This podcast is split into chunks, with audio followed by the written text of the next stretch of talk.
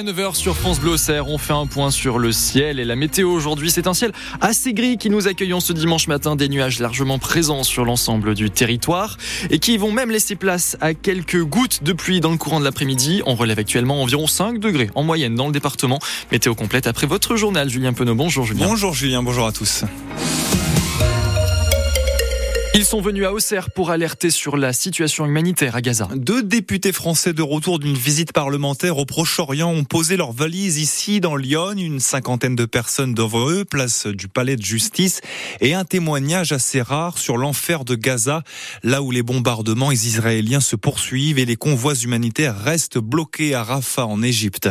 Sabrina Sebaï de Europe Écologie Les Verts, députée des Hauts-de-Seine, nous raconte. En fait, ça vous prend par surprise. On prend la route et tout d'un coup, on arrive et là, on a des kilomètres de camions, mais vraiment des kilomètres de camions. Faut imaginer ce que ça représente. Tous ces camions remplis de marchandises, en se disant que à quelques kilomètres plus loin, il y a des millions de personnes qui souffrent et qui attendent finalement ces médicaments, ces aliments, ces couvertures.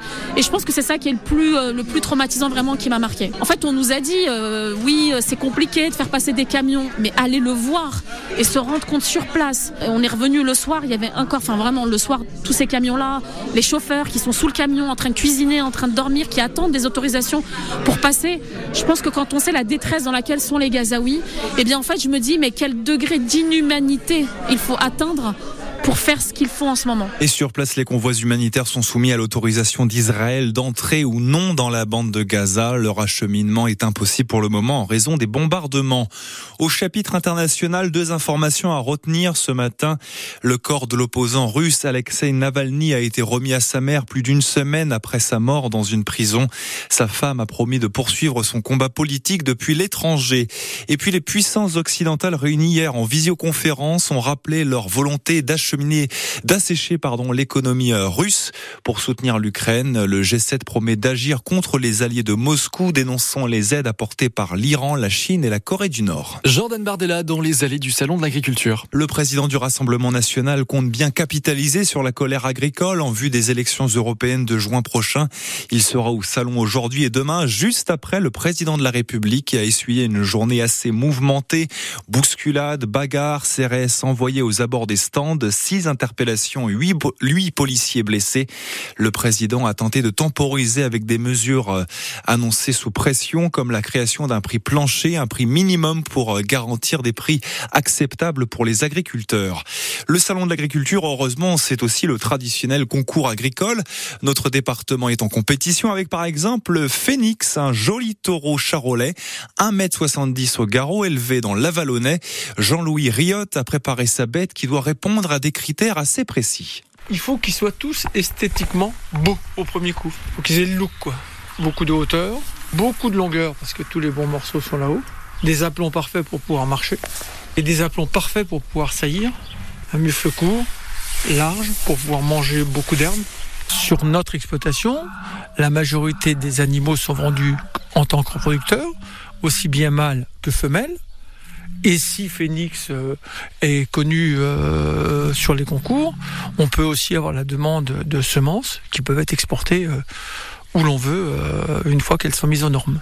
On a aussi des demandes de la production de phénix directement parce que avant de produire des semences, on veut savoir ce que donne la production en direct de phénix. Et comme bah, les choses ont l'air de bien se passer au niveau du village, que les premiers petits veaux sont au top, on espère pouvoir bien les valoriser en fin d'année. Et le concours Charolais se tiendra de 14h à 17h. Demain, suite de notre série sur les iconés au Salon de l'Agriculture, avec un élève cette fois du lycée agricole Labrosse euh, à Auxerre qui est juge, qui juge pardon, le bétail. Et l'AJ Auxerre trébuche face à Bastia. Un match nul hier à domicile, un but partout, but de Joubal en première mi-temps, puis égalisation à la 89e minute. Nous sommes toujours premiers à 5 points d'avance sur Angers qui joue contre Caen demain. L'équipe féminine de l'AGIA se déplace à Châtenois en Saône-et-Loire cet après-midi, coup d'envoi à 14h30.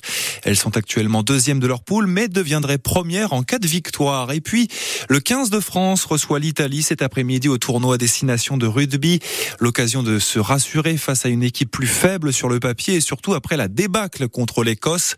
Les Bleus comptent sur ce match pour donc reprendre confiance. Le capitaine Charles Olivon croit toujours à la victoire finale dans le tournoi. On connaît le tournoi de destination, c'est une compétition qui est très longue. On a pu le voir, euh, je crois que c'était en 2020. Hein. on passe à rien au goal average particulier, ça se joue. Euh, une défaite, on sait très bien que tous les points comptent, les points de bonus, etc. Donc ça peut se jouer à la dernière journée, on le sait. Donc évidemment que c'est dans un coin de notre tête. À nous de d'être sérieux pour euh, pour encore se donner le droit de rêver sur les deux derniers matchs qui vont arriver. Coup d'envoi de ce France-Italie à 16h à Villeneuve d'Ascq. L'Irlande est toujours en tête de la compétition.